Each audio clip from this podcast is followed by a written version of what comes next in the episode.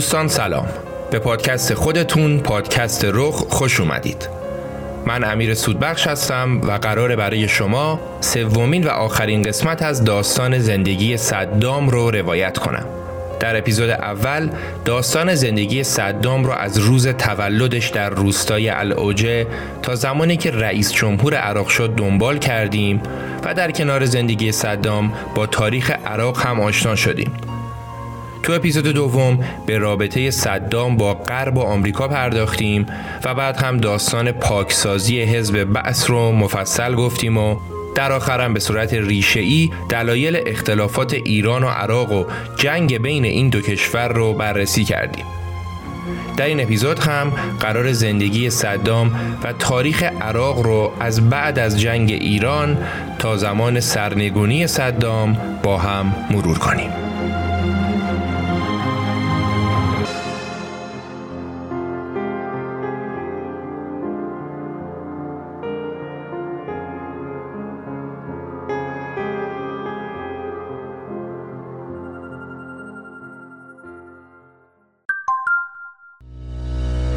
اسپانسر این اپیزود برند شناخته شده دافیه که در زمینه محصولات بهداشتی سالهاست فعالیت داره.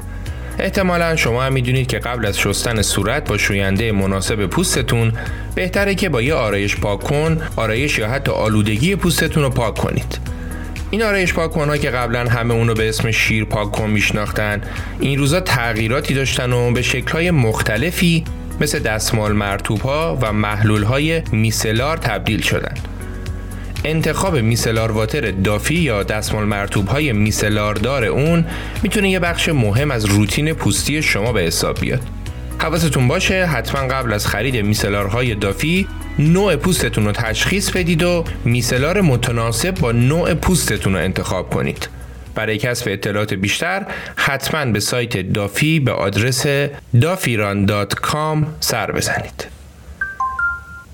از بین مسائل و مشکلاتی که صدام بلافاصله بعد از جنگ مجبور به مواجهه با اونها شد چیزی که بیشتر از همه براش درد سر درست کرد رفتارهای مسئله ساز اعضای خانواده خودش بود مشکلات خانوادگی صدام درست دو ماه بعد از اجرای آتشبس جنگ ایران و عراق فوران کرد.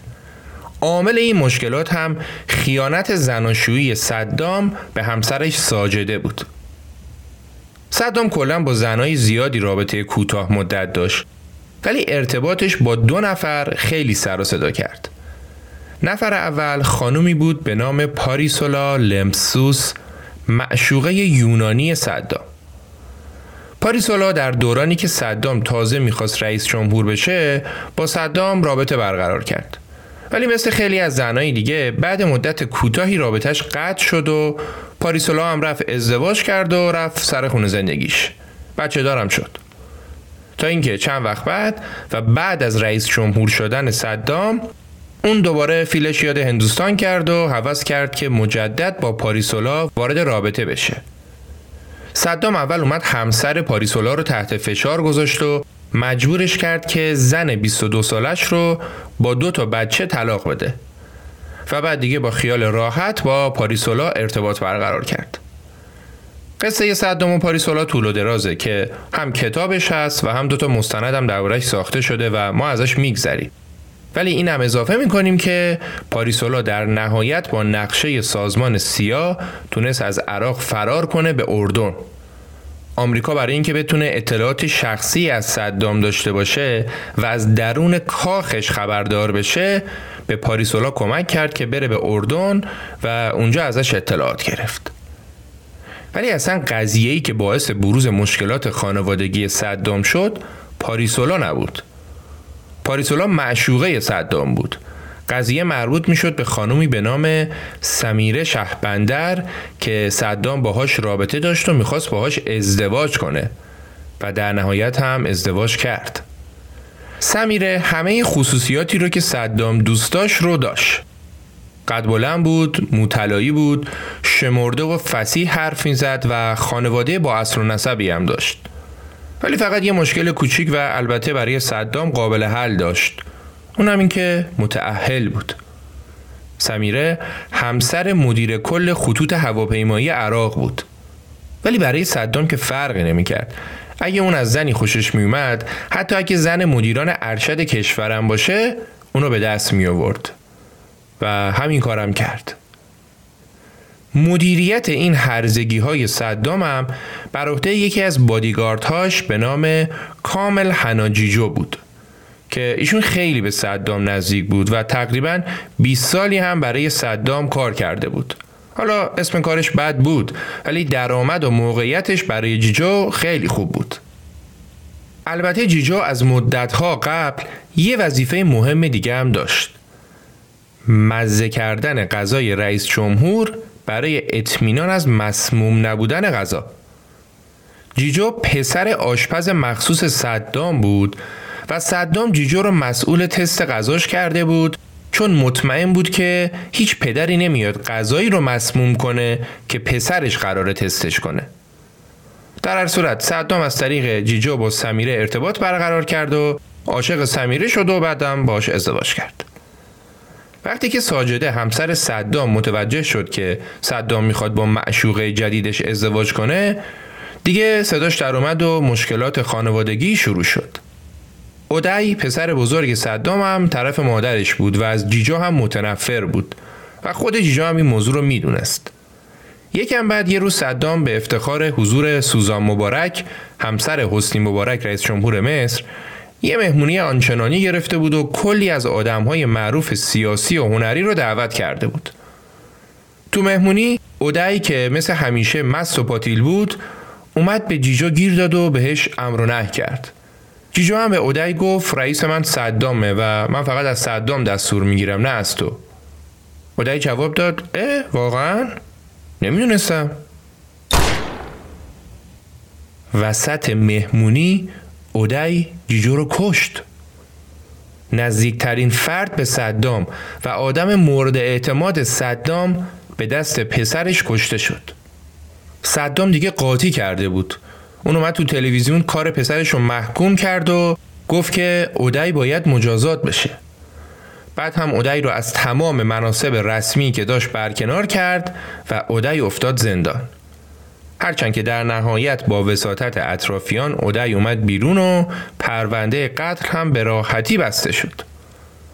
بعد از آزادی اودعی صدام دستور داد که تبعیدش کنن به ژنو سوئیس. اودعی هم رفت اونجا. ولی مقامات سوئیسی که گزارش هایی درباره رفتارهای وحشیانه و جنایت های اودعی گرفته بودن قبولش نکردن و ازش خواستن که هرچه زودتر خاک سوئیس رو ترک کنه. اودعی حتی تو اون مدت کوتاهی که تو سوئیس بود هم توی رستوران با یه مأمور سوئیسی درگیر شد و روش چاقو کشید. ولی خیلی زود سوئیس دیپورتش کرد و اودعی برگشت به عراق. حالا شما ببین یه آدم جلوی چشم ده نفر می‌زنه یکی رو می‌کشه بعد باباش برای مجازات میفرستتش سوئیس. حالا سوئیس هم که استاد قبول نکرد و برگشت عراق. دیگه بعدش هم صدام که دید پسرش حسابی تنبیه شده و دیگه کبود شده اونو بخشیدش و اودعی دوباره شد رئیس کمیته ملی المپیک عراق و رئیس فدراسیون فوتبال عراق. خب ما داستان کامل هنوجیجو که یکی از نزدیکترین کسان صدام بود و گفتیم. تو اپیزود اول هم داستان دوست و برادر دوقلوی صدام عبدالکریم شیخلی رو گفتیم که به دستور صدام کشته شد. و الان هم می‌خوایم آخر عاقبت پسردایی صدام رو روایت کنیم. عدنان پسر دایی خیرالله که هم پسردایی صدام بود و هم برادر زنش و هم یکی از نزدیکترین دوستاش.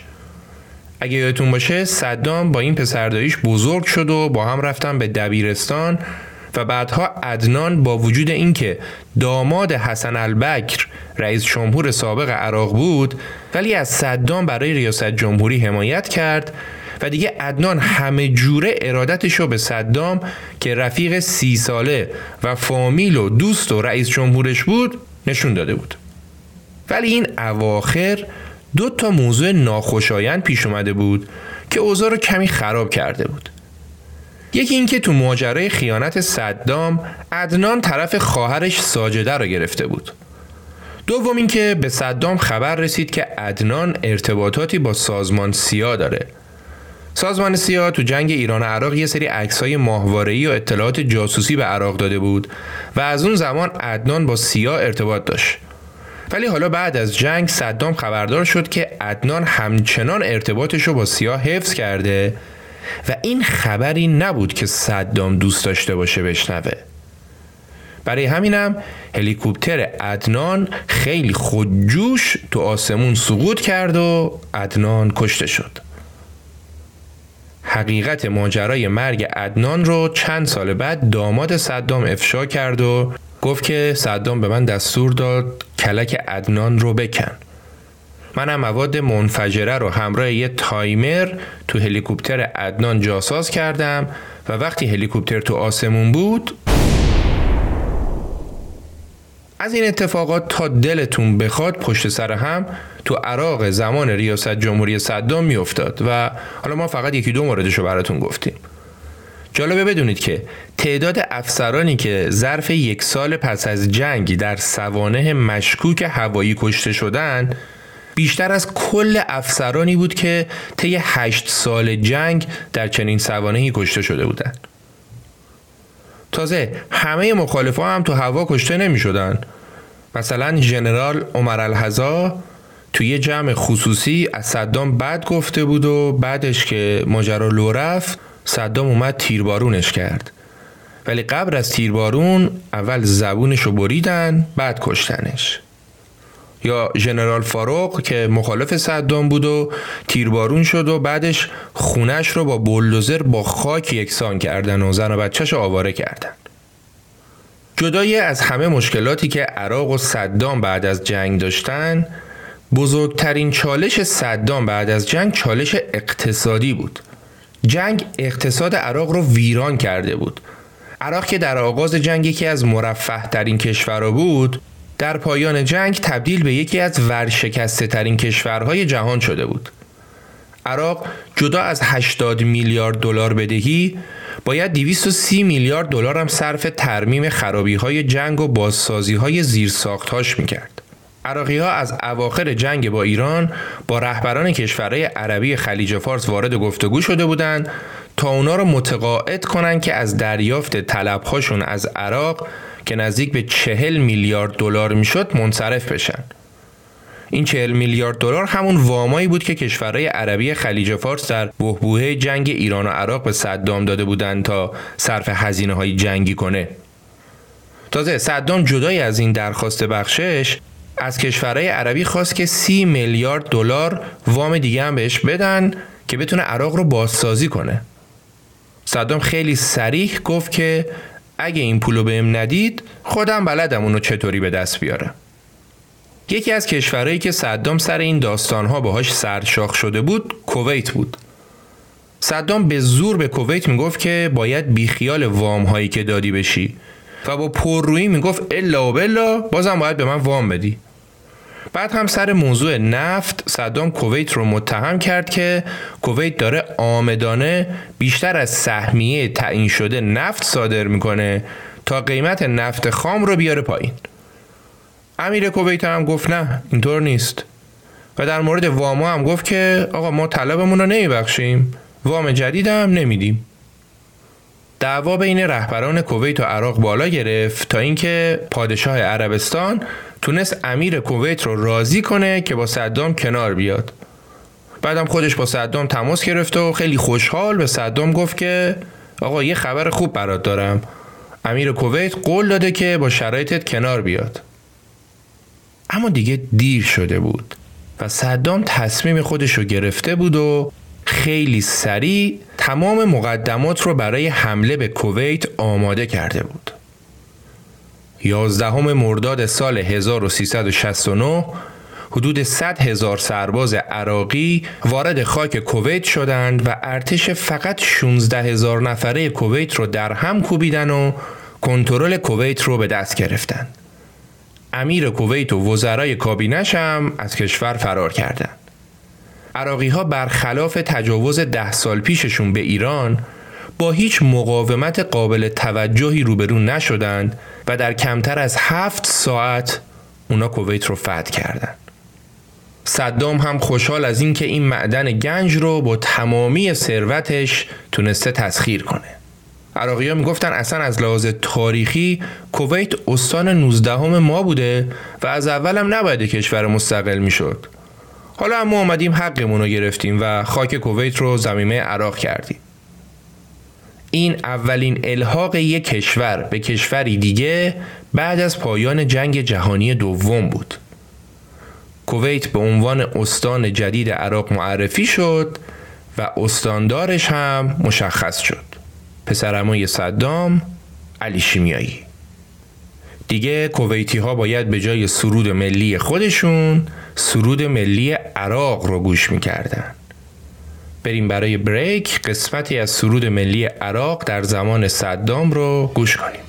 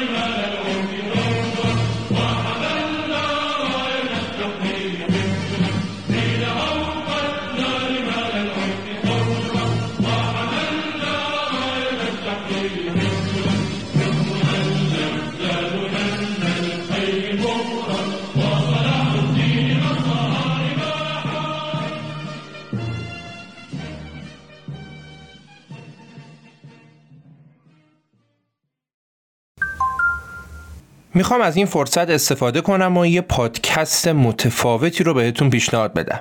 پادکست صدای مهاجر. تو این روزهایی که تب مهاجرت خیلی داغه پادکست صدای مهاجر می‌تونه اطلاعات خوب و دست اولی رو از مقاصد مختلف مهاجرت در دنیا به ما بده. چجوری؟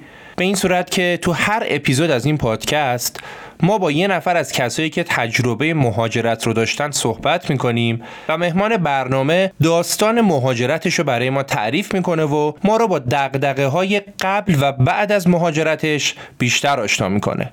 حتما پیشنهاد می‌کنم که یکی از اپیزودهای پادکست صدای مهاجر رو گوش کنید.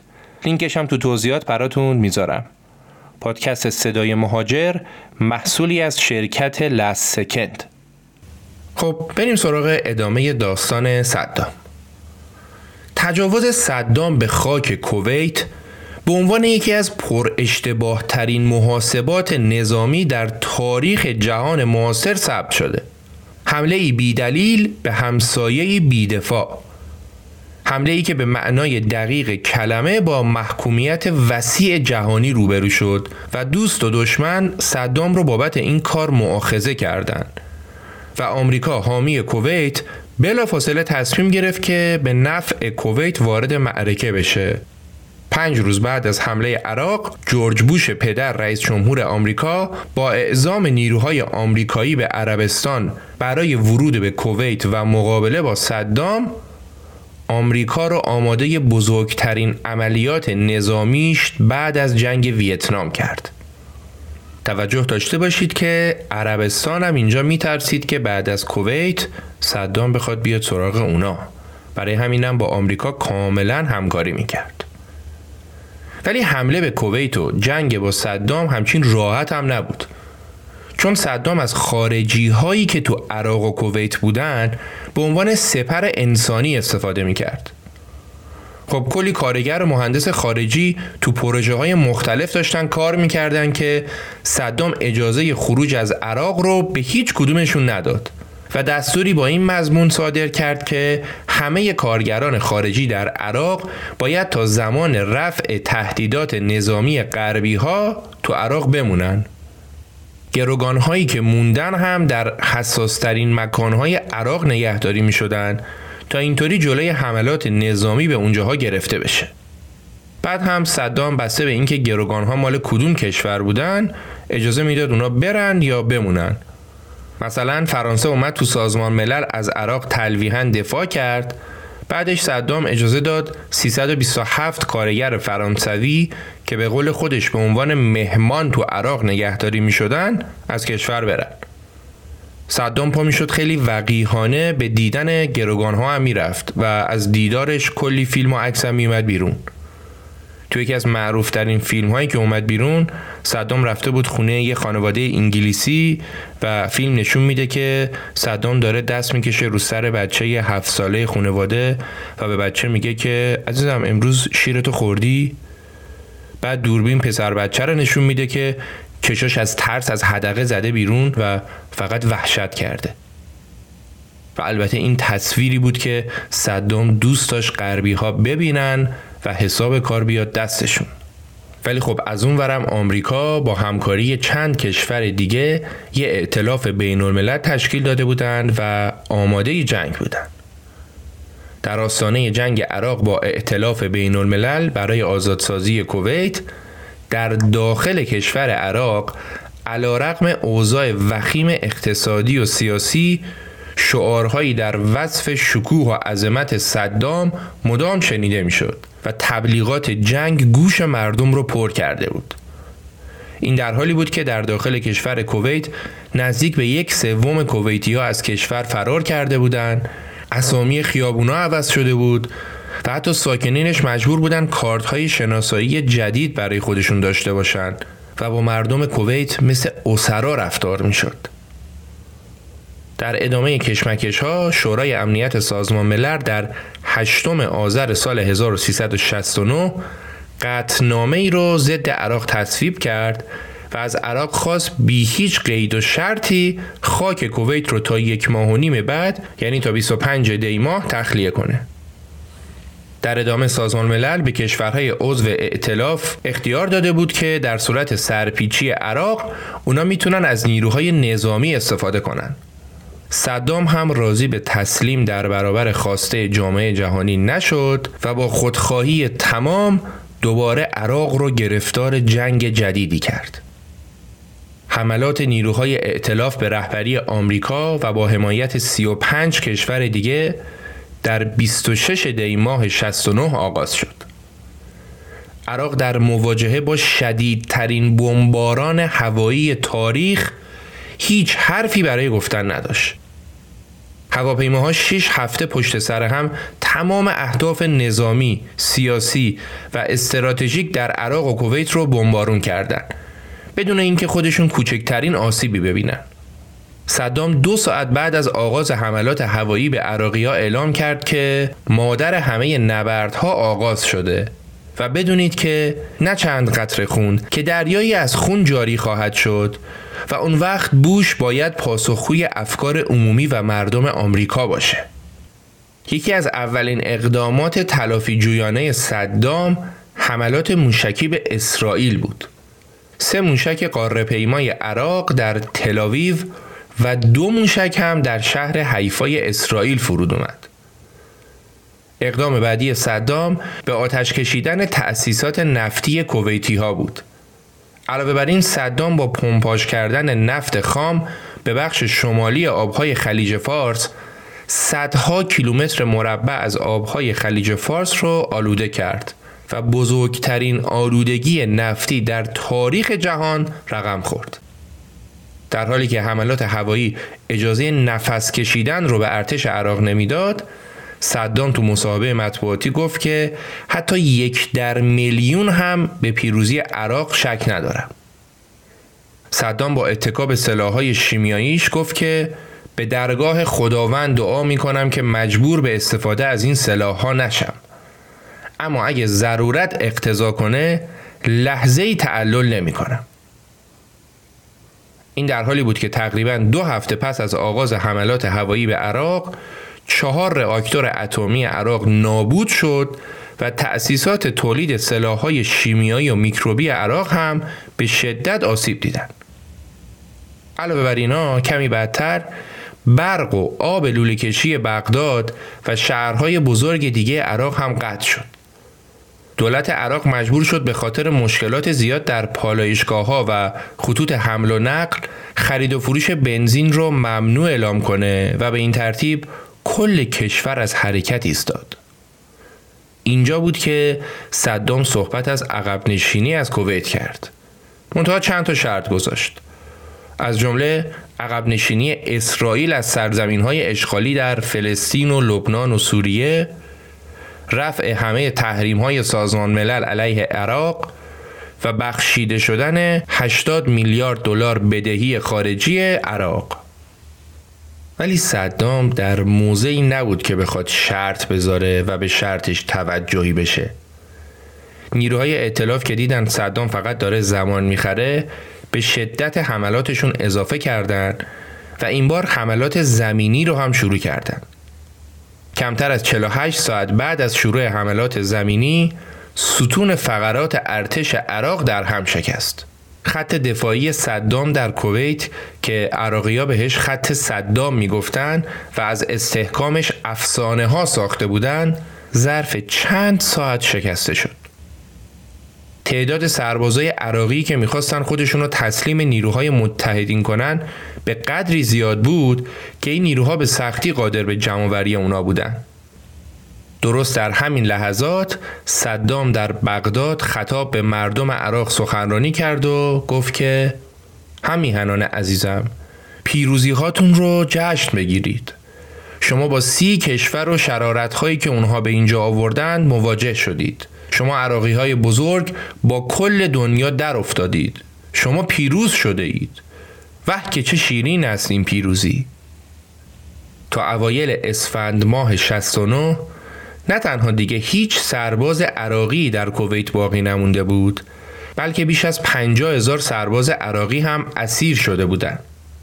صدام باز هم در جنگ شکست خورد و باز هم این مردم عراق بودند که باید تاوان این شکست و تاوان جاه طلبی ها و حماقت های صدام رو می‌دادند. مردمی که دیگه کارت به استخونشون رسیده بود و زندگی در زیر سایه صدام براشون غیر قابل تحمل شده بود. برای همین برای اولین بار در تاریخ معاصر عراق اونا یک بارچه و با تمام قوا علیه رهبر مستبدشون شورش کردند. شورش و اعتراضات از بسره شروع شد و ظرف چند روز مناطق اصلی شیعه نشین از جمله دو شهر کربلا و نجف و خیلی از شهرها به دست شورشی ها افتاد.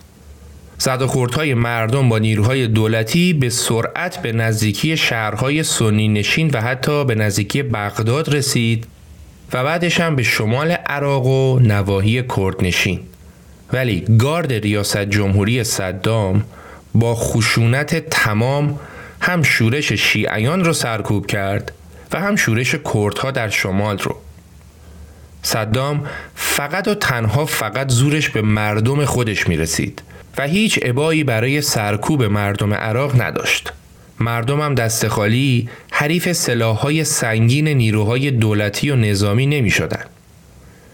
نیروهایی که درست در وسط این شورش ها صدام حقوقشون رو افزایش داده بود و اونا هم برای صدام همه کار می‌کردن. اونا مردم رو سرکوب می‌کردن و در مدح صدام شعر و سرود میخوندن. بریم با هم به یکی از معروفترین سرودهایی که در زمان حکومت صدام و در مدح اون خونده می‌شد رو بشنویم.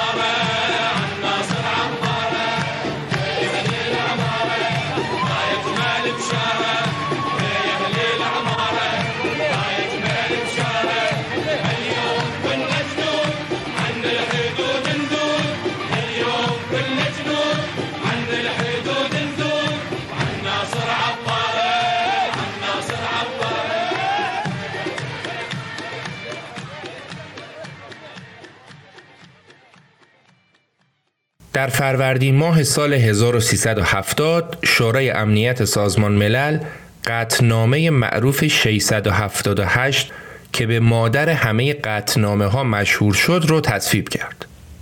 این قطنامه بلندترین قطنامه در تاریخ سازمان ملل بود. تو این قطنامه جدا از اینکه به حاکمیت و احترام به مرزهای کویت تایید شده بود گفته شده بود که عراق باید درباره همه سلاحهای شیمیایی و میکروبیش تأسیسات تولید کننده این سلاحها انبارهای موشکهای قاره پیماش و ذخایر مواد رادیواکتیوش به سازمان ملل گزارش کاملا روشن و دقیقی بده. همچنین قرار شد عراقی ها برای نابودی زرادخونه های سلاح های غیر متعارفشون با سازمان ملل همکاری کاملی داشته باشند و علاوه بر این بغداد باید همه اموال کویت رو که مصادره کرده بود پس می‌داد و به شرکت ها و اتباع خارجی که به دلیل اشغال کویت ضرر مالی دیده بودن هم قرامت می‌داد. این قطنامه بود که نتیجه جنگ عراق با کویت بود. حالا تحریم ها چی؟ اونا برداشته می شدن یا نه؟ طبق این قطنامه همه تحریم ها جز موارد مربوط به عرضه مواد غذایی و دارویی و تجهیزات پزشکی به قوت خودش باقی میموند.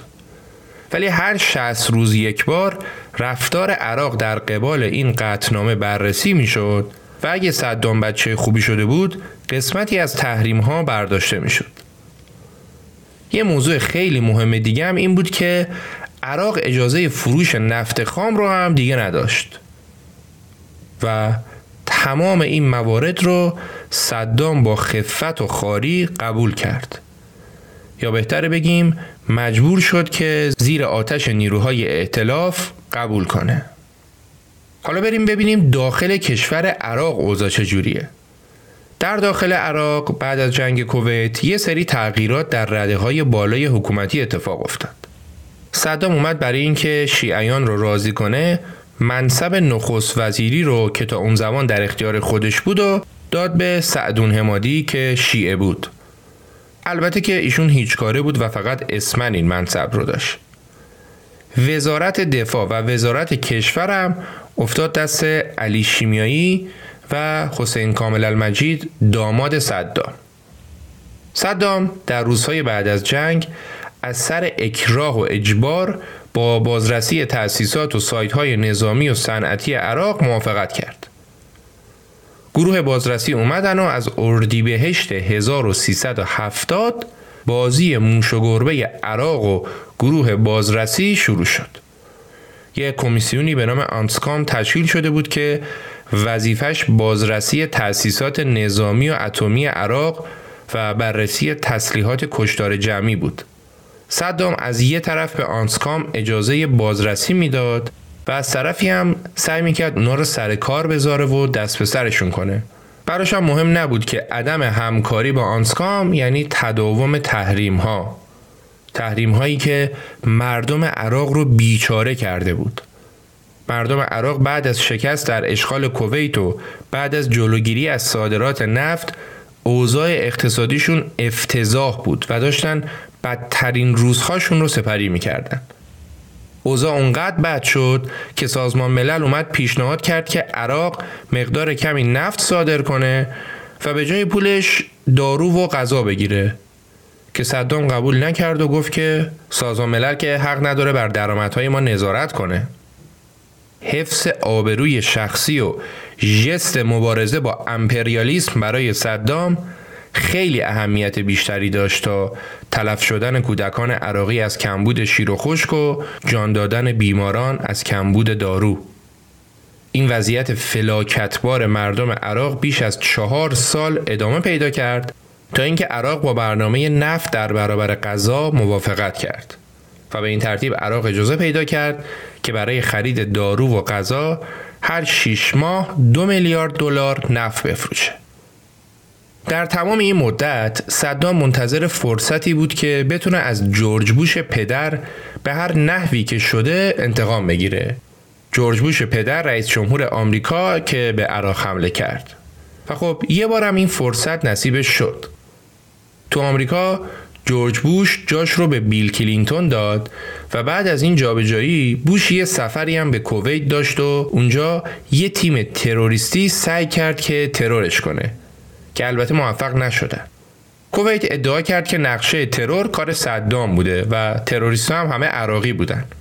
بعد از این اتفاق کلینتون برای تلافی دستور شلیک 23 موشک هدایت شونده رو به مقر سازمان امنیت عراق صادر کرد و نشون داد که در آمریکا رئیس جمهور تغییر کرده. ولی سیاست این کشور در قبال عراق و صدام تغییری نکرده. در حالی که مردم عراق در فقر و گرسنگی به سر می بردن و بیماری های مصری از قبیل وبا و حسبه به شدت شیوع پیدا کرده بود هیئت حاکمه عراق از راه قاچاق نفت روز به روز ثروتمندتر می شد. هر چقدر که زمان میگذشت عراق راه و چاه قاچاق نفت رو بهتر یاد می گرفت و دور از چشم ناظران بین الملل نفتش رو به انواع و اقسام روش های مختلف مخفیانه میفروخت و برای نفت نصف قیمت هم همیشه مشتری بود و هست تمام درآمد حاصل از فروش نفت قاچاق در اختیار حاکمیت بود و این در حالی بود که تا اواخر سال 1373 اکثر مردم عراق هنوز آب شرب سالم نداشتند و برقشون هم فقط روزی چند ساعت وصل بود. اوضاع نابسامان عراق باعث قدرت گرفتن دوباره کردها در شمال این کشور شده بود. در شمال عراق با به هم پیوستن چند گروه مخالف صدام ائتلافی تحت عنوان کنگره ملی عراق تشکیل شده بود و اونا قدرت هم گرفته بودند. کنگره ملی عراق برنامه حمله به دو شهر موسل و کرکوک رو کشید و به این دو شهر هم حمله کرد و اتفاقا در ابتدا هم موفق بود ولی با عدم حمایت آمریکا و بعد عهدی که آمریکایی‌ها کردن اونا مجبور به عقب نشینی شدن شکست این عملیات در کردستان عراق روابط سازمان سیا و مخالفان صدام در کنگره ملی عراق را به شدت خراب کرد. بعد از اون سازمان سیا به توصیه سازمان اطلاعاتی بریتانیا وارد گفتگو با تشکیلاتی شد که رقیب کنگره ملی عراق بود. تشکیلاتی به نام جنبش وفاق ملی عراق. کنگره ملی عراق و جنبش وفاق ملی عراق دو تا از معروفترین تشکلهای مخالف صدام بودند که با همدیگه هم اختلاف داشتن. و حالا که سیا رابطش با کنگره ملی عراق بد شده بود رو آورده بود به جنبش وفاق. و سازمان سیا از نقشه کودتای نظامی که اونا داشتن حمایت کرد. طرح کودتا برخلاف طرح کنگره ملی عراق برای اشغال موصل و کرکوک حمایت کامل سیا و MI6 انگلیس رو تونست به دست بیاره. ولی غافل از اینکه ماموران اطلاعاتی صدام تقریبا از همون ابتدای کار و همون اوایلی که در جلسات نقشه کودتا داشت کشیده می‌شد از همه چیز مطلع بودند و اوضاع را کامل تحت نظر داشتند. ماموران اطلاعاتی سرانجام در ششم تیر ماه 1376 120 افسر ارتش از جمله رهبران حلقه کودتا رو دستگیر کردند و خیلی زود 80 نفرشون هم اعدام شدند. طرح تصرف موسل و کرکوک توسط کنگره ملی که اونطوری شکست خورد و کودتای جنبش وفاق ملی هم که لو رفت و در نطفه خفه شد. بدون شک اگه مخالفان صدام می‌تونستن دور یه میز بشینن و با هم متحد بشن اوضاع جور دیگه ای رقم می‌خورد. صدام هر چقدر در جنگ های خارج کشور ناکام بود در سرکوب داخل موفق بود. صدام هر کسی که کوچکترین خبتی می‌کرد رو به اشد مجازات محکوم می‌کرد و از پس همه برمیومد. از پس همه الا خانواده خودش و مخصوصا گل پسرش اودی بازم دست گل به آب داده بود اودی برنامه زندگی منظمی داشت اون پنج روز هفته رو با زنهای مختلف بود و دو روز به خودش استراحت می‌داد خودش می‌گفت این دو روز من روزم زنها و دختران بدبختی که شکار اودعی می شدن اگه شانس می آوردن زنده می موندن. اگر هم می‌خواستن دردسر درست کنن به راحتی آب خوردن کشته می شدن. زندگی اودعی در سه تا چیز خلاصه می شد. اول ماشین های لوکسش که اصلا یه کلکسیون از بهترین و بروزترین ماشین های دنیا داشت. دوم سکس و زنای متنوعی که همیشه دوروبرش بودن. سومی هم ابزار شکنجه. یکی از دوستان خانوادگی صدام بعدها گفت که روزی که اودای اینترنت رو کشف کرد روز تلخ و سیاهی برای عراقی ها بود. چرا؟ چون اودای میشست پای اینترنت و عجیب غریب ترین شیوه های شکنجه و دستگاه های شکنجه رو پیدا می‌کرد و ازشون استفاده می‌کرد. اودای علاقه خاصی به خلق روش ها و دستگاه های جدید شکنجه داشت که خب بعدها هم وقتی که دولت عراق سقوط کرد چند تا از این دستگاه ها تو خونه اودای پیدا شد و فیلم و عکسش هم اومد بیرون حالا اودای با این روحیه لطیفی که داشت یه بار توی مهمونی بزرگ خونوادگی با اموش بحثش میشه. قبلا گفتیم که صدام سه تا برادر ناتنی داشت که همشون هم در رده های بالای حکومتی یک کاره ای بودن. وطبان یکی از سه برادر ناتنی صدام و خب عموی اودعی بود که اتفاقا وطبان خیلی هم به صدام نزدیک بود. وقتی که اودعی با وطبان بحثش میشه از مهمونی میره بیرون و قائله ختم به خیر میشه. اما ساعت سه صبح اودعی بر میگرده با یه مسلسلم بر میگرده و وطبان و همراهانش و زنای اطراف رو به رگبار میبنده. سه تا از همراهان وطبان میمیرن شش تا از زنهای رقاص هم میمیرن و چند تا گلوله هم به وطبان می‌خوره. اما اون نمیمیره. وطمان زنده موند ولی پزشکا مجبور شدن یکی از پاهاشو قطع کنن و بیزه و کمرش هم آسیب زیادی دید. کلا وطمان آشولاش شده بود. صدام که از ماجرا با خبر شد دیگه نمی‌دونست چی کار کنه. تنها کاری که به ذهنش رسید این بود که رفت پارکینگ خونه اودای و تمام ماشینای اودای رو آتیش زد. کلکسیون چند صد میلیون دلاری ماشین های اودای همه زیر آتش سوخت. چند وقت بعد یه بار سعی کردن اودای رو ترور کنن که ترور ناموفق بود. ولی اودای گلوله خورد و چند وقتی هم رو صندلی چرخدار بود. بعد از ترور وقتی صدام رفته بود ایادتش جلوی همه فامیل بهش توپیده بود و گفته بود که به من بگو ببینم تو تاجری عیاشی چه غلطی می‌کنی؟ من واقعا نمی‌دونم با تو چی کار کنم. و واقعا هم نمی‌دونست باش چی کار کنه. اوضاع جوری شده بود که تمام اطرافیان صدام واقعا از اودای میترسیدن. میترسیدن که به هر بهونه یه بلایی سرشون بیاره. مثل بلایی که سر جیجو آورد یا بلایی که سر اموش آورد. دو تا دامادای صدام هم از اودای خیلی میترسیدن. و بعد از این اتفاقات با توجه به اختلافاتی که با اودعی پیدا کردن اونا دست به کاری زدن که کمر صدام رو شکست. دو تا دامادهای صدام که گفتیم پسرموهاش بودن و با هم برادرم بودن با این فرض که اودعی به زودی میاد سراغشون و اونا رو می‌کشه از عراق فرار کردن و رفتن به اردن. اونا همسرانشون رقد و رعنا یعنی دختران صدام رو هم با خودشون بردن اردن. فرار دو داماد صدام در مرداد سال 1374 برای صدام یکی از بدترین و تلخترین اتفاقاتی بود که تو زندگیش افتاد. یکی از دامادهای صدام اصلا خودش به عنوان رئیس سازمانی که وظیفش تهیه و تولید تسلیحات نامتعارف عراق بود اطلاعات مهمی برای ارائه به سازمان های جاسوسی غربی داشت و کلی هم اطلاعات به کشورهای غربی داد.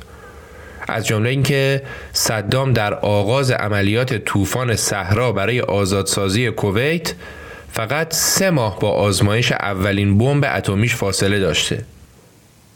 صدام به رغم تیر خوردن برادر ناتنیش وطبان و فرار دامادهاش به اردن برای اینکه ثابت کنه که هنوز تنها مرد قدرتمند بغداده اومد یه رفراندوم برگزار کرد توی نمایش مزهکی که صدام به نام رفراندوم برگزار کرد اون از مردم عراق سوال کرد که آیا موافقت صدام رئیس جمهور عراق باشه؟ و طبق آمار 99 درصد مردم هم به این پرسش پاسخ مثبت دادن. از این رفراندوم ها و از این انتخابات صدام چند بار برگزار کرد که حالا ما به یکیش اشاره کردیم و تو همشون هم صدام با همچین نتایج عجیب غریبی پیروز می شد. در ادامه صدام که هیچ جوره نمی‌تونست با فرار دخترها و داماداش کنار بیاد اومد خودش باهاشون ارتباط برقرار کرد و به دامادهاش قول داد که اگه برگردن مشمول اف میشن صدام دست به هر کاری می‌زد که بتونه اونا رو راضی به بازگشت کنه. گذشته از دردسرهایی که دامادهای صدام با افشاگری هاشون در خصوص برنامه تسلیحاتی عراق به وجود آورده بودند شرف صدام هم به عنوان یک پدر عرب زیر سوال رفته بود. چون که دو تا از دختراش فرار کرده بودند و صدام این موضوع رو یه ننگ بزرگ برای خودش می‌دونست. صدام اونقدر با داماداش ارتباط گرفت و بهشون وعده وعید داد که اونا راضی شدن برگردن و حماقت کردن و برگشتن.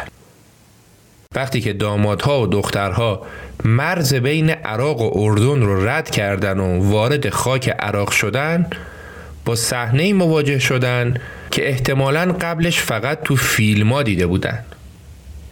وسط بیابون برهوت دو تا هلیکوپتر منتظر اونا بود که اونا رو به کاخ ریاست جمهوری ببره. دو تا هلیکوپتر روشن کنار هم که وسطشون یه مرد با سیگار کوبایی و عینک آفتابی به چشم منتظر اونا بود. اودای اومده بود به استقبالشون. اودای خواهراش رو سوار یه هلیکوپتر کرد و دامادها رو سوار هلیکوپتر دیگه. دامادا مستقیم رفتن کاخ ریاست جمهوری و بعد از دیدار با صدام برگه طلاقنامه دخترهای صدام رو امضا کردند و صدام خودش همه نشونها و درجات روی یونیفرمهای نظامی دوتا دامادش رو کند و البته طبق قولی که داده بود اونا رو بخشید و دوتا برادرم رفتن خونشون چند روز بعد جوخه متشکل از چهل نفر از اعضای خاندان المجید یعنی فک و فامیل های داماد های سابق صدام خونه اونا رو محاصره کردن فامیلا اومده بودن که لکه ننگ رو خودشون پاک کنن. رئیسشون هم علی حسن المجید یا همون علی شیمیایی بود. اون روز هر دو داماد سابق صدام کشته شدند. روز کشتار یکی از خواهرهای دامادهای سابق با سه تا از بچه هاش اومده بود خونه برادراش که اونا رو ببینه و این خواهرم به همراه هر سه بچهش که بزرگترینشون 6 سالش بود زیر رگبار گلوله ها کشته شدن.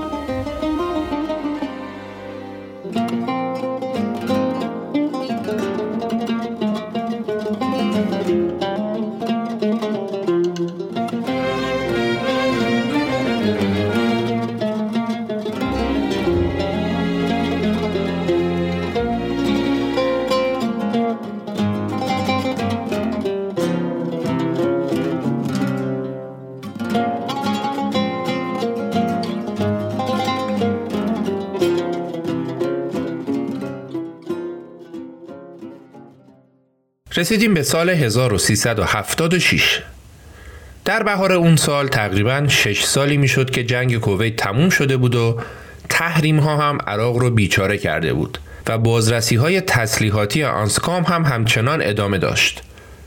تا اینکه صدام اومد سیاستش رو تغییر داد و گفت که عراق از همه قطنامه های سازمان ملل در مورد عراق تبعیت کرده و به اونها عمل کرده و الان دیگه باید تمام تحریم های سازمان ملل برداشته بشه.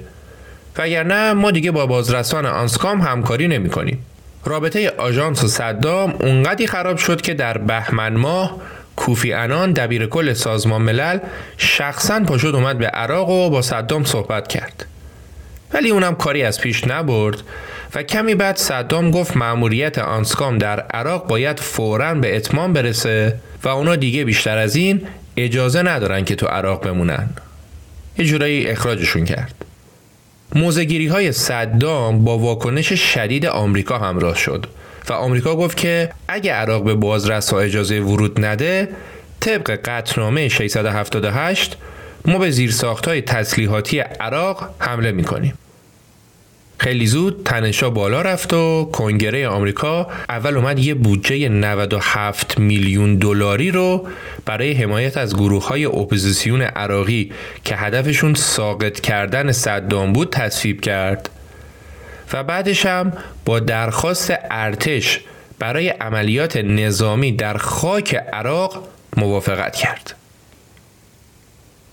در 26 آذر سال 1377 هواپیماهای جنگی آمریکایی و بریتانیایی عملیات روباه صحرا رو شروع کردند و با موشکهای کروز حدود 400 بار به ساختمونهایی حمله کردند که صدام بازرسان تسلیحاتی رو از ورود به اونها من کرده بود. با این حال بمبارون ها خیلی تاثیرگذار نبود. در مجموع 97 ساختمون و سایت هدف حملات هوایی قرار گرفت که بر اساس گزارش های پنتاگون فقط 9 سایت به صورت کامل تخریب شد.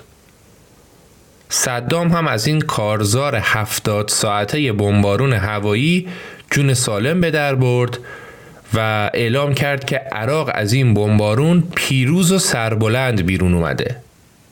واقعیت هم این بود که بمبارون آذر 77 برای صدام یه پیروزی سیاسی بود. عملیات روباه صحرا به عملیات آنسکام در عراق پایان داد و مقامات عراقی اعلام کردند که دیگه هیچ همکاری با بازرسان تسلیحاتی سازمان ملل نمی کنند. تازه علاوه بر این تصمیم کلینتون برای انجام عملیات روباه صحرا با موجی از محکومیت های بین المللی هم روبرو شده بود. اون زمان تقریبا دو سال از برنامه نفت در برابر غذا گذشته بود ولی به گزارش یونیسف وضع مردم خیلی تغییری نکرده بود و یک چهارم کودکان عراقی دچار سوء تغذیه مزمن بودند. و اگرچه مقصر اصلی این وضعیت سیاست های صدام بود اما افکار عمومی تحریم های سازمان ملل و حملات آمریکا رو هم در به وجود آوردن این وضعیت مسئول و مقصر می دونستن. حالا دیگه صدام به راحتی نفتش رو با دور زدن تحریما میفروخت و فعالیت های تسلیحاتیش رو هم ادامه می‌داد و دیگه نه بازرسی بود که بخواد بهش گیر بده و نه سایه جنگ با غرب و آمریکا رو سرش بود. تو سه چهار سال بعد از ترک آنسکام رژیم صدام با استفاده از سودهای هنگفت ناشی از قاچاق نفت تونست وضع اقتصادی رو هم کمی بهتر کنه و یه سری ساخت و سازهای بزرگ هم در عراق انجام شد. من جمله یکی از بزرگترین و گرون قیمتترین مساجدی که صدام در مرکز بغداد ساخت. مسجدی به نام ام المعارک به معنی مادر نبردها که همزمان با جشن تولد صدام در اردیبهشت سال 80 و به مناسبت دهمین سالگرد جنگ عراق و کویت افتتاح شد. بعدا اسم مسجد شد مسجد ام القرا که بزرگترین عبادتگاه اهل تسنن در شهر بغداد هم است. این مسجد کلا 8 تا مناره و 28 حوزچه بزرگ داره که چهار مناره داخلی ارتفاعشون 37 متره. که این اعداد اشاره به تاریخ تولد صدام در 28 آپریل سال 1937 می‌کنه. 28 حوزچه و 4 تا مناره به ارتفاع 37 متر. چهار مناره خارج این مسجد هم شبیه موشک اسکات طراحی شده که انگار داخل یه موشک انداز قرار گرفته. این مناره ها ظاهرا نماد موشک های اسکادیه که صدام به اسرائیل شلیک کرده بود ارتفاع هر کدومشون هم 43 متره و به نشونه 43 روزیه که عملیات طوفان صحرا طول کشید. جدای از اینها یکی از دیدنی های جالب این مسجد نسخه از قرآنه که با خون صدام نوشته شده. صدام همه 605 صفحه این قرآن رو تو ویترین شیشه‌ای برای تماشای نسل‌های بعد به نمایش گذاشت. متولی مسجد بعدا توضیح داد که صدام 24 لیتر از خون خودشو طی سه سال برای نوشتن این قرآن اهدا کرده بود که اینطوری نشون بده که دیگه من از همه مؤمنترم خون صدام با جوهر و مواد نگهدارنده مخلوط می‌شد و به یه رنگ قهوه‌ای متمایل به قرمز با رگه از رنگ آبی تبدیل می‌شد و بعدش هم ازش استفاده می‌شد. تقریبا پنج ماه بعد از افتتاح این مسجد سمبولیک بود که حادثه تروریستی 11 سپتامبر اتفاق افتاد و مسیر تاریخ برای همیشه تغییر کرد. درباره جزئیات حملات 11 سپتامبر در اپیزود دو قسمتی داستان زندگی بن لادن مفصل صحبت کردیم و الان بهش ورود نمی کنیم و می‌پردازیم به موضوعاتی از حادثه 11 سپتامبر که مستقیما به عراق مربوط میشه. بعد از 11 سپتامبر عراق یکی از معدود کشورهایی در جهان بود که به صورت غیر مستقیم از بن لادن حمایت کرد. صدام در اقدامی که فقط می‌تونست منجر به خراب شدن موقعیت خودش و مردم عراق بشه دستور داد نظرسنجی در سطح ملی انجام بشه و مردم محبوب ترین چهره جهانی سال 2001 از نظر عراقی ها را مشخص کنند. نتایج نظرسنجی اومد و کسی که نفر اول شد اسامه بن لادن بود. در ادامه هم تلویزیون حکومتی عراق اومد رئیس یکی از قبایل رو نشون داد که داره برای صدام شعری رو در سنای حوادث 11 سپتامبر با این مضمون می‌خونه. میگه که دیدی که چطور از اندرون آمریکا چهار تیاره پر کشید؟ دیدی که چطور رخ داد آنچه قبلا هرگز رخ نداده بود؟ دیدی که چطور شش هزار کافر به هلاکت رسیدند؟ گمان مبر که اینها را بن لادن کرد. اینها همه از طالع بلند پرزیدنت صدام بود. حالا این جنگولک بازی ها زمانی داشت انجام می شد که کل دنیا به خاطر حملات 11 سپتامبر از آمریکا حمایت می‌کردن. و حتی کشوری مثل روسیه هم اونقدر سیاست داشت که پوتین اومد به آمریکا گفت ما همه جوره در مبارزه و جنگ با تروریسم پشتت هستیم. ولی صدام با این کاراش داشت دستی دستی گزک دست دشمناش می‌داد جورج بوش پسر رئیس جمهور وقت آمریکا بلافاصله بعد از حوادث 11 سپتامبر جنگ علیه ترور رو اعلام کرد. بوش تو یکی از سخنرانی های معروفش مفهوم عبارت جنگ علیه ترور رو به حدی گسترش داد که حالا شامل کشورهایی مثل عراق هم می‌شد. رئیس جمهور آمریکا مدعی بود عراق از تروریستا حمایت می‌کنه و در صدد تولید و گسترش سلاحهای کشتار جمعیه.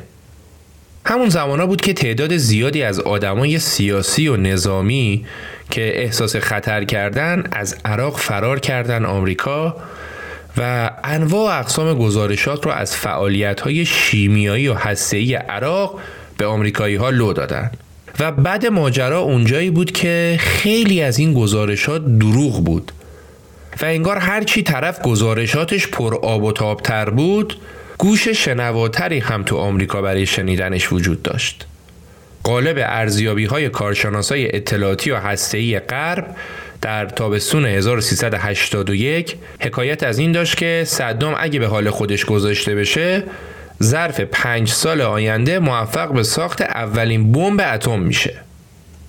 حتی وقتی صحبت از بازگشت بازرسان تسلیحاتی به عراق شد آمریکایی‌ها نشون دادن که عملیات نظامی مستقیم علیه صدام رو به هر گزینه دیگه ترجیح میدن.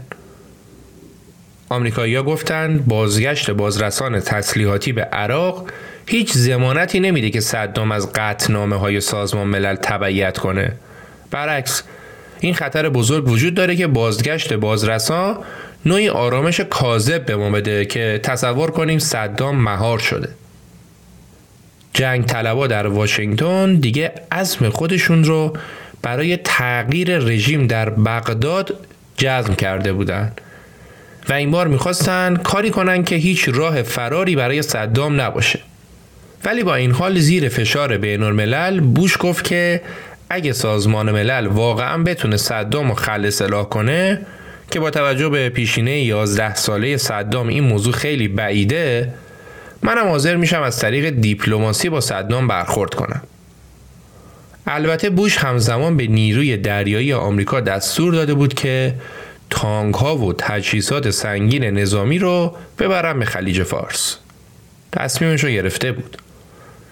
سرانجام در 18 آبان سال 1381 قطنامه 1441 به اتفاق آرا در شورای امنیت سازمان ملل تصویب شد.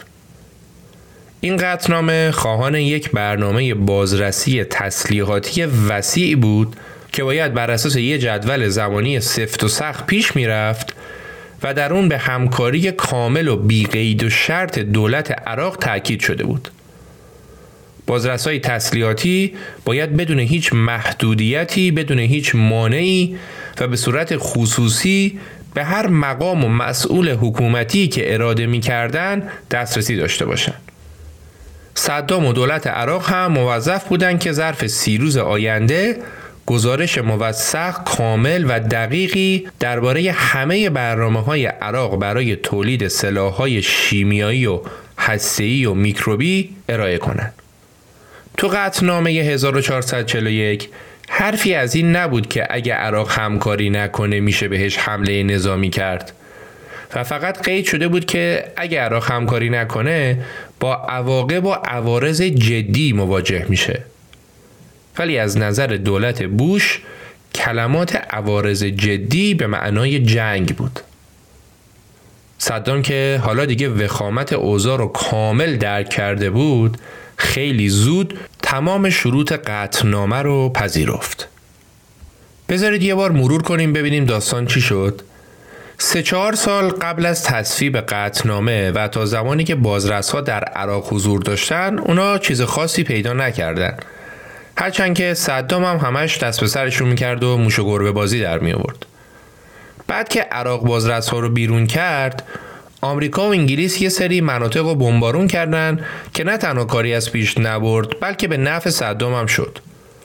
دیگه بازرسی در کار نبود و آمریکا هم زور خودش رو زده بود و رفته بود و منتظر یه فرصت جدید بود. این داستان سه سال و نیم ادامه پیدا کرد و هر چقدر زمان جلوتر می‌رفت صدام از فروش نفت قدرت از دست رفتش رو دوباره به دست می آورد و آمریکا هم کاری نمی‌تونست بکنه. اینکه 11 سپتامبر اتفاق افتاد و بهانه برای مبارزه با تروریسم افتاد دست آمریکا. آمریکا اول به طالبان و افغانستان حمله کرد بعدم اومد سر وقت عراق. حرفش هم این بود که صدام در عراق داره بمب اتم می‌سازه و اگه جلوشو نگیریم باید شاهد تکرار حوادث 11 سپتامبر باشیم. درسته که بازرسا قبلا چیز خاصی پیدا نکرده بودند ولی از اون زمان نزدیک چهار سال گذشته بود و هیچ کس از داخل عراق خبری نداشت و آمریکا هم عراق را متهم به تولید سلاحهای کشتار جمعی و حمایت از تروریسم کرد. خود صدام هم که در تشدید این جو بی سیاستی می کرد و مدام آتو دست آمریکا می‌داد. یه موضوع دیگه هم که خیلی اهمیت داشت گزارش جاسوس ها و مسئولین عراقی بود که حالا یا از داخل عراق داشتن خبر می‌دادن یا اینکه از عراق فرار کرده بودن و مستقیم گزارش می‌دادن. توی یه مورد وزیر امور خارجه عراق با یک میلیون دلار پیش پرداخت حاضر شد که اطلاعاتی رو از داخل رژیم به جاسوسای غربی بده. ولی وزیر اطلاعات درستی رو نداد و چیزایی رو گفت که غربی ها دوست داشتن بشنون. یعنی در مورد تجهیزات اتمی صدام کلی قلوف کرد. یه مورد دیگهش یه مهندس شیمی بود به اسم کروبال که قبل از 11 سپتامبر اومد کلی اطلاعات از کارخونه های تولید سلاح های شیمیایی عراق به آلمانی ها داد و همونجا هم در آلمان پناهنده شد. ولی بعد که آلمانی ها اطلاعاتش رو راستی آزمایی کردن و تعطوع قضیه رو در آوردن دیدن که نه. این بابا داره راست و دروغ رو با هم قاطی می‌کنه و دیگه هم بهش اطمینان نکردن و گذاشتنش کنار. ولی بعد از حملات 11 سپتامبر این بار آمریکایی‌ها بودن که اومدن سراغش. اون زمان کروبال تو ساندویجی کار می‌کرد. سازمان سیا اومد بهش گفت که بگو ببینم تو چه چیزایی درباره عراق می‌دونی؟ کروبال هم دوباره شروع کرد به دروغگویی و قلوف کردن و کلی اطلاعات فیک داد. و جالبی که بعدا خودش اعتراف کرد که اون زمان من جوگیر شدم و دروغ گفتم. توی مستندی که درباره کروبال ساخته شده آخر مستند خبرنگار بهش میگه که می‌دونی بر اساس اطلاعات غلط افرادی مثل تو بود که آمریکا به عراق حمله کرد؟ کروبال هم فقط با یه لبخند ژکند جوابشو میده. امثال کروبال خیلی زیاد بودن و البته آمریکا هم اونقدر نادان نبود که بخواد حرفای اینا رو دربست قبول کنه موضوع این بود که آمریکا برای حمله به عراق دنبال دلیل میگشت که بتونه جامعه جهانی رو با خودش همراه کنه و برای همین هم بود که به این گزارشات استناد می‌کرد. آمریکا می‌دونست که اگه الان ترتیب صدام نده حتی اگه صدام به سلاح اتمی هم دست پیدا نکنه با این قدرتی که داره و این دیوونه بازی هایی که در میاره هر کاری که بگی ازش برمیاد. و ممکنه که صدام اتفاقات بدتری حتی بدتر از 11 سپتامبر هم تو آمریکا رقم بزنه. تاریخ هم نشون داده بود که صدام توانایی این کارا رو داره. برای همینم دیگه آمریکا تصمیمش رو برای حمله به عراق گرفت. و تصویب قطنامه 1441 و بازدید بازرس ها هم همش بازی بود. ولی در هر صورت تیم جدیدی از بازرسان تسلیحاتی سازمان ملل چهار سال بعد از اخراج بازرسان آنسکام از عراق برگشتن به این کشور. صدام به مقامات و مسئولان رژیم دستور داد تا اونجا که می‌تونن با بازرسا همکاری کنن. و حتی به اونا اجازه دسترسی به ساختمونهای ریاست جمهوری رم داد. ولی طولی نکشید که واشنگتن بهونه ای که برای حمله می‌خواست رو به دست آورد در قطنامه 1441 به سراحت ذکر شده بود که عراقیا باید گزارش کاملی از برنامه تولید سلاحهای کشتار جمعیشون ارائه کنند. مقامات عراقی هم 43 جلد صحافی شده حاوی بیش از 12 هزار سند به همراه 12 تا سیدی تحویل سازمان ملل دادن اونا مدعی بودن که تو گزارشاشون به همه سوالهایی که در ماهها و سالهای اخیر درباره سلاحهای کشتار جمعی عراق مطرح شده بود پاسخ دادند. ولی بوش اعلام کرد عراق قطنامه 1441 رو خیلی فاحش نقض کرده چون که هیچ چیز جدیدی تو گزارشات عراقی ها نیست و همش همون ادعاهای گذشته توش تکرار شده و عراق داره بازم دروغ میگه تا اواخر سال 1381 چندین هفته از آغاز به کار بازرسان سازمان ملل در عراق گذشته بود و اونا همچنان مشغول کار بودند و هیچ مدرک مهمی که گویای درگیر بودن رژیم عراق در برنامه تسلیحاتی غیرقانونی باشم به دست نیاوردند.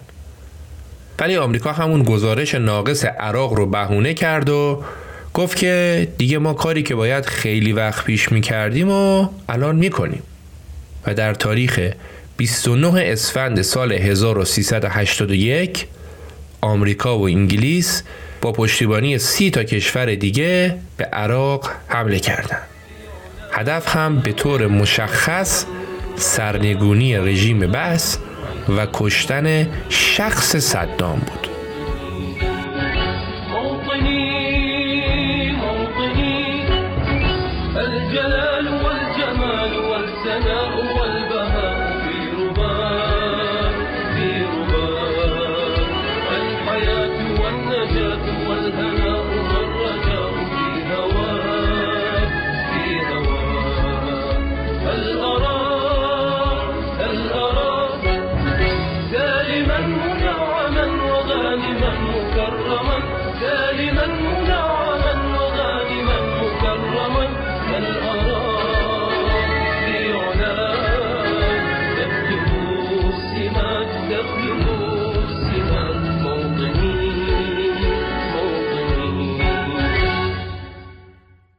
در حملات سنگین نیروهای ائتلاف زنده موندن صدام مرهون شبکه ای از پناهگاه های به شدت مستحکمش بود. این پناهگاه رو تیمایی از مهندسین آلمانی و عراقی در جنگ ایران و عراق ساخته بودند. دیوارهای این پناهگاه ها سه متر زخامت داشت تا در برابر اصابت بمب اتم هم بتونه مقاومت کنه از همون اول جنگ هر چقدر که آمریکایی‌ها در کشتن صدام ناموفق بودند در پیشروی به سمت بغداد موفق بودند پیشروی آمریکایی‌ها به قدری سریع بود که تا پایان هفته اول جنگ اونا تونستن به حومه بغداد برسن. و خب خیلی از نظامیان عراقی بعد از شرکت در دو جنگ فاجعه بار برای صدام حالا دیگه هیچ علاقه به شرکت در جنگ بی نتیجه دیگه برای دفاع از رژیم صدام نداشتند. آمریکایی‌ها با استفاده از هواپیماهاشون اومدن صدها هزار برگه تبلیغاتی رو سر نیروهای عراقی مستقر در خطوط مقدم جبهه ها ریختن. تو این برگه ها از سربازای عراقی خواسته شده بود که از جنگ خودداری کنند. سربازای عراقی هم با دیدن برگه های تبلیغاتی اولین چیزی که به ذهنشون می‌رسید این بود که بمب های آمریکایی به همین راحتی که برگه ها رو بر سر اونا میریزه می‌تونه رو سرشون بمب بریزه صدام در ده فروردین 1382 برای اولین بار بعد از حمله نیروهای ائتلاف به همراه پسرانش اودی و قسی بر صفحه تلویزیون ظاهر شد. تو فیلم ویدیویی که چند ساعت بعد از حمله بمبافکنهای آمریکایی به ساختمون مرکزی رادیو تلویزیون دولتی عراق پخش شد رهبر عراق به سربازان و افسرانی که با شجاعت جنگیده بودند مدال و پاداش می‌داد. همون شب تو بیانیه که از تلویزیون پخش شد به نقل از صدام گفته شد که هر عضو ارتش عراق که در نبرد با آمریکایی‌ها کشته بشه مدال می‌گیره و به خانوادش هم بلافاصله دو میلیون دینار عراقی که می‌شد معادل 750 دلار اون موقع پرداخت میشه. قیمت جان انسان به 750 دلار رسیده بود. یکم بعد دوباره صدام بر صفحه تلویزیون ظاهر شد و این بار در کنار یکی از هلیکوپترهای ساقط شده آمریکایی ها. مقامات رژیم ادعا کردند که این هلیکوپتر رو یه دهقان عراقی به تنهایی تونسته ساقطش کنه. این دیگه پروپاگاندای کلاسیک صدام بود. خب از خانواده صدام چه خبر؟ اودای قصی که در عراق بودند. ولی دختران صدام با مادرشون ساجده رفتن به دمشق. بعد از جنگ دختران صدام می‌خواستن پناهندهشن به انگلیس که انگلیس قبولشون نکرد. و بعدم به خاطر فشارهایی که آمریکا به دولت سوریه برای پناه دادن به اعضای رژیم سابق عراق آورد خانواده صدام مجبور شدن که برن به اردن و اونجا موندگار شدن. سمیره همسر دوم صدام هم با شروع جنگ رفت به بیروت. می‌گفتن که سمیره از صدام یه پسرم به نام علی داره که اونم با خودش برده به بیروت. ولی هیچ وقت وجود این پسر صد درصد تایید نشد. روی هم رفته بیش از صد نفر از اقوام صدام طی دوران جنگ رفتن به دمشق و از اونجا هم خیلیاشون رفتن به کشورهای دیگه که خدایی نکرده تو جنگ آسیبی بهشون نرسه آسیب جنگ فقط برای مردمه با نزدیک شدن آمریکایی‌ها به بغداد عملیات دستگیری و کشتن نفر به نفر از مسئولین رد بالای رژیم صدام شروع شد. پنتاگون وزارت دفاع آمریکا برای تسهیل ردیابی و دستگیری مهمترین سران رژیم بس یه بسته پاسور چاپ و منتشر کرده بود که روی هر کدوم از ورقاش عکس یکی از مقامات فراری رژیم عراق دیده می‌شد. خود صدام هم آس پیک بود. با شدت گرفتن حملات آمریکا بغداد زودتر از تمام پیش ها سقوط کرد.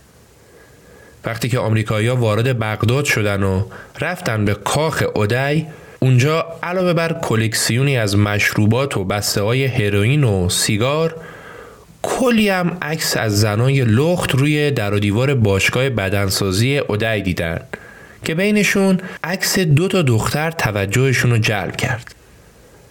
های جنا و باربارا دخترای دوقلوی جورج دبلیو بوش در حالی که لباس شب تنشون بود. یاد اپیزود داستان زندگی قذافی به خیر. اونجایی که بعد از سقوط قذافی تو کاخش آلبوم عکس های کاندولیزا رایس وزیر امور خارجه آمریکا رو پیدا می‌کنن. بعد از اون واشنگتن برای پیدا کردن صدام و پسرانش اعلام کرد 25 میلیون دلار جایزه برای اطلاعاتی که منجر به دستگیری یا مرگ صدام بشه میده و 15 میلیون دلار هم برای اطلاعاتی که منجر به دستگیری یا مرگ هر یک از دو پسر صدام بشه میده. این جوایز حداقل برای پسرای صدام کار خودشو کرد. در سیوم تیر ماه سال 1382 آمریکایی ها به ویلایی که پسران صدام اونجا مخفی شده بودن حمله کردند و در اون حمله اودای، قصی و مصطفی پسر چهارده ساله قصی کشته شدند. بعدها معلوم شد مالک ویلا که از دوستای خانوادگی صدامن بود با انگیزه دریافت پاداش سی میلیون دلاری آمریکایی ها پسران صدام رو لو داده بود. با بازرسی هایی که از ویلا انجام شد تو چمدون اودعی بیش از 100 میلیون دلار پول نقد مجلات پورنوگرافیک و مقادیری داروی جنسی ویاگرا پیدا شد.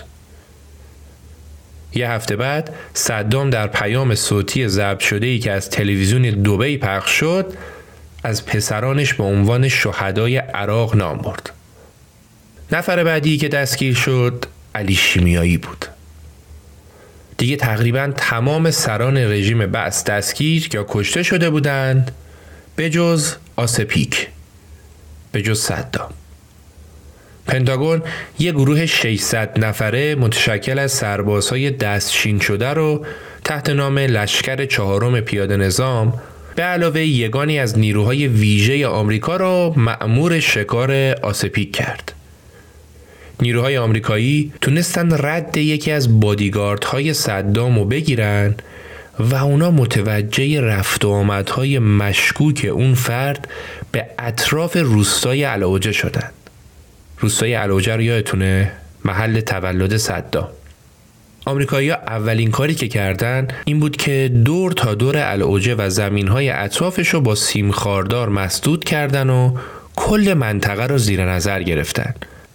بعد اونا بادیگارد صدام رو دستگیر کردن و به هر روشی که بود اونو به حرف آوردن. و بادیگارد محل اقامت صدام رو لو داد بعد هم در کوتاهترین زمان ممکن یه نیروی ترکیبی متشکل از لشکر چهارم پیاده نظام و نیروهای ویژه ساعت 8 شب شنبه 22 آذر سال 1382 عملیات سپیده سرخ رو برای دستگیری صدام شروع کردن. هدف اونا کلبه در یک مزرعه در روبروی روستای العوجه و در مجاورت روستایی به نام الدور بود. با نزدیک شدن نیروها به کلبه مزرعه دو پسر جوون مسلح از کلبه بیرون اومدن و به سرعت خلع سلاح و دستگیر شدند. آمریکایی‌ها وارد کلبه شدند ولی کسی اونجا نبود دو پسری که دستگیر شده بودن هم هیچ اطلاعاتی نمی‌دادند ولی از بعضی وسایلی که تو کلبه بود می‌شد حد زد که یه نفر مهم تو این کلبه بوده. از جمله چمدونی که توش پر از بسته های دلار بود. آمریکایی‌ها وقتی دیدن که خبری از صدام نیست و اون دوتا پسر هم هیچ جوره مقر نمیان دوباره رفتن سراغ بادیگارد صدام. آمریکایی اونو با خودشون آورده بودن که بتونه راهنماییشون کنه و اونم بالاخره زیر فشار به قالیچه کوچیکی که در گوشه ای از حیات کلبه رو زمین افتاده بود اشاره کرد. آمریکایی ها وقتی قالیچه را کنار زدن و بعدش هم خاک زیر قالیچه را کنار زدن دیدن که یه دریچه خیلی کوچیک رو زمینه. دریچه اونقدر کوچیک که فقط یه نفر می‌تونه ازش بره پایین اونا بعد از برداشتن دریچه گودالی رو دیدن که فقط اندازه دراز کشیدن یه نفر توش جا بود. گودالی که بعدها به حفره انکبوت معروف شد. در گوشه گودال پیرمردی اسلحه به دست فریاد زد. شلیک نکنید شلیک نکنید. من صدامم. سربازها پیرمرد ژولیده و چرک و کثیف را از گودال بیرون کشیدن و دیدن که بله خود آس پیکه. آس پیک که الان بیشتر شبیه به دولوی گشنیز بود. صدام که یک عمر به مردمش می‌گفت تا آخرین نفس در برابر دشمنان بجنگید حالا خودش با وجودی که اسلحه هم داشت ترجیح داد که تسلیم بشه و هیچ مقاومتی نکنه. جباری که زندگیش رو در کلبه ای در روستای العوجه شروع کرده بود حالا یکی دو کیلومتر دورتر در سوراخی بدبو دستگیر شده بود تصاویر دیکتاتور مغلوب و تحقیر شده عراق مثل تصاویر جنازه های پسرانش خیلی زود در سراسر جهان به نمایش درآمد. صدام به مدت هشت ماه به صورت مخفیانه بین 20 تا 30 مخفیگاه محقر در حال جابجایی بود تا اینکه بالاخره دستگیر شد و با هلیکوپتر به فرودگاه بغداد فرستاده شد. بلا فاصله هم انواع و اقسام تست های تشخیص هویت روش انجام شد تا اینکه دیگه مطمئن شدن که خود خودشه. با سرنگونی رژیم بعثی صدام ظرف یک سال دولت موقت عراق تشکیل شد.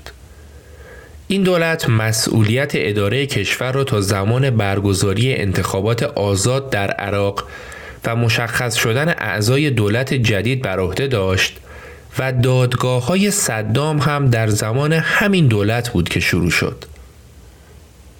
دادگاه صدام در کاخ الفاو جایی که قبلا صدام از مهمانای سرشناس خارجیش پذیرایی می‌کرد برگزار شد و دوازده سرباز آمریکایی که اسم گروه خودشون رو سوپر دوازده گذاشته بودند مسئولیت محافظت مستقیم از صدام و انتقال اون از زندان به دادگاه و بازگشت به زندان رو بر عهده داشتند. یه تیم قدر هم وظیفه وکالت صدام رو بر عهده داشتن. یکیشون دکتر نعیمی وزیر سابق دادگستری قطر بود. یکیشون رمزی کلارک بود که قبلا دادستان کل آمریکا بود و چند وکیل قهار دیگه که البته هم وکلا و هم صدام می‌دونستن که هیچ شانسی وجود نداره. تنها خواسته صدام این بود که به جای اعدام با تنابدار تیربارونش کنن که از دید خودش مثل یک قهرمان کشته بشه. که هیچ وقت هم با این درخواستش موافقت نشد. جلسات دادگاه صدام و رهبران حزب بعث که شروع شد دیگه خبری از اون صدام جولیده و کثیف و درب و داغون نبود. حالا صدام با کت شلوار و کروات و با سر ظاهری مناسب دیده می‌شد. و اگه فکر کردید که در دادگاه این صدام بود که مؤاخذه می‌شد سخت در اشتباهید در تمام جلسات دادگاه صدام و بقیه سران حزب بس با داد و فریاد اجازه برگزاری روند عادی جلسات دادگاه رو نمی‌دادند و با وقاحت و پررویی تمام منکر همه جنایتاشون بودن و دادگاه رو به رسمیت نمیشتاختن و وسط دادگاه شعار مرگ بر آمریکا می‌دادن و داد و فریاد می‌کردن و از این کار صدام حتی برخلاف متهمای دیگه که به دستشون دستبند زده شده بود دستبند هم نداشت و با قرآن بزرگی در دست وارد دادگاه شد. و وقتی قاضی بهش گفت اسم تو بگو صدام شروع کرد به قرآن خوندن. دوباره قاضی بهش گفت من اسم تو پرسیدم اسم تو بگو. و این بار صدام بهش گفت که اصلا بگو ببینم خودت اسمت چیه. بقیه افراد دستگیر شده رده بالای حکومتی هم رفتارشون دست کمی از صدام نداشت. پرونده خیلی از جنایات صدام من جمله جنگ ایران و عراق و کشتار کردها و بمباران شیمیایی حلبچه در دادگاه صدام اصلا باز نشد و صدام در دادگاه به خاطر کشتار مردم ادو جیل که داستانشو قبلا براتون گفتم به اعدام محکوم شد. انگار همین یه حکم برای اعدامش کافی بود و فرصتی برای محاکمش برای سایر جنایاتش فراهم نشد. تو همین دادگاه علی شیمیایی و چند نفر دیگه هم به اعدام محکوم شدن و اعدام شدن. حکم اعدام صدام تقریبا سه سال بعد از دستگیریش اجرا شد. صبح زود صدام رو برای اعدام به جایی بردن که قبلا سیاه چالهی برای شکنجه مخالفانش بود. مدیریت مراسم ادام بر عهده شخصی به نام موفق الربیعی بود که در اون زمان مشاور امنیت ملی عراق بود. ایشون همون کسیه که بعدها ادعا کرد که صدام پای چوبه دار شعار مرگ بر ایرانی ها رو سر داده بود. در ساعت 6 و 7 دقیقه صبح نهم دیماه سال 1385 سرانجام صدام حسین دیکتاتور 69 ساله عراق به دار آویخته شد. جنازه صدام با هلیکوپتر به دفتر نوری المارکی نخست وزیر عراق فرستاده شد و از اونجا هم جنازه به زادگاهش برده شد و در اختیار رئیس قبیله ای که صدام به اون تعلق داشت گذاشته شد و صدام در کنار قبر دو پسرش اودی و قسی دفن شد. چند وقت بعد مردان قبیله صدام از ترس حجوم شبه نظامیان مخالف صدام به مقبره اون بقایای جنازه صدام را از قبر بیرون کشیدن و در جای محرمانه ای دفن کردند. ولی سرانجام مقبره مخفی صدام هم توسط شبه نظامیان مخالف صدام شناسایی شد و باقی مونده جنازه صدام از قبر بیرون آورده شد و مقبرش هم با خاک یکسان شد. این عاقبت دیکتاتوری به نام صدام بود.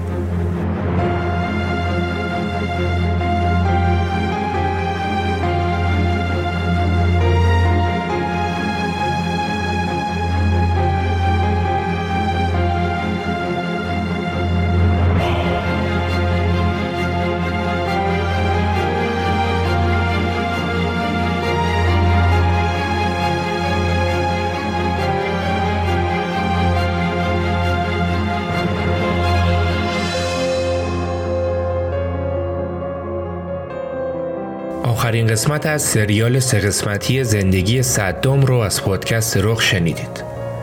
این اپیزود با حمایت برند دافی و با همکاری خانم ها نکیسا عبداللهی و پرستو کریمی تولید شده. ما در تیم رخ مشتاقانه آماده شنیدن نظرات و پیشنهادات شما هستیم و تک تک کامنت های شما رو با دقت و با علاقه می‌خونیم. دمتون گرم که به ما افتخار می‌دید و ما رو همراهی می‌کنید. به امید دیدار امیر سودبخش آذر ماه 1401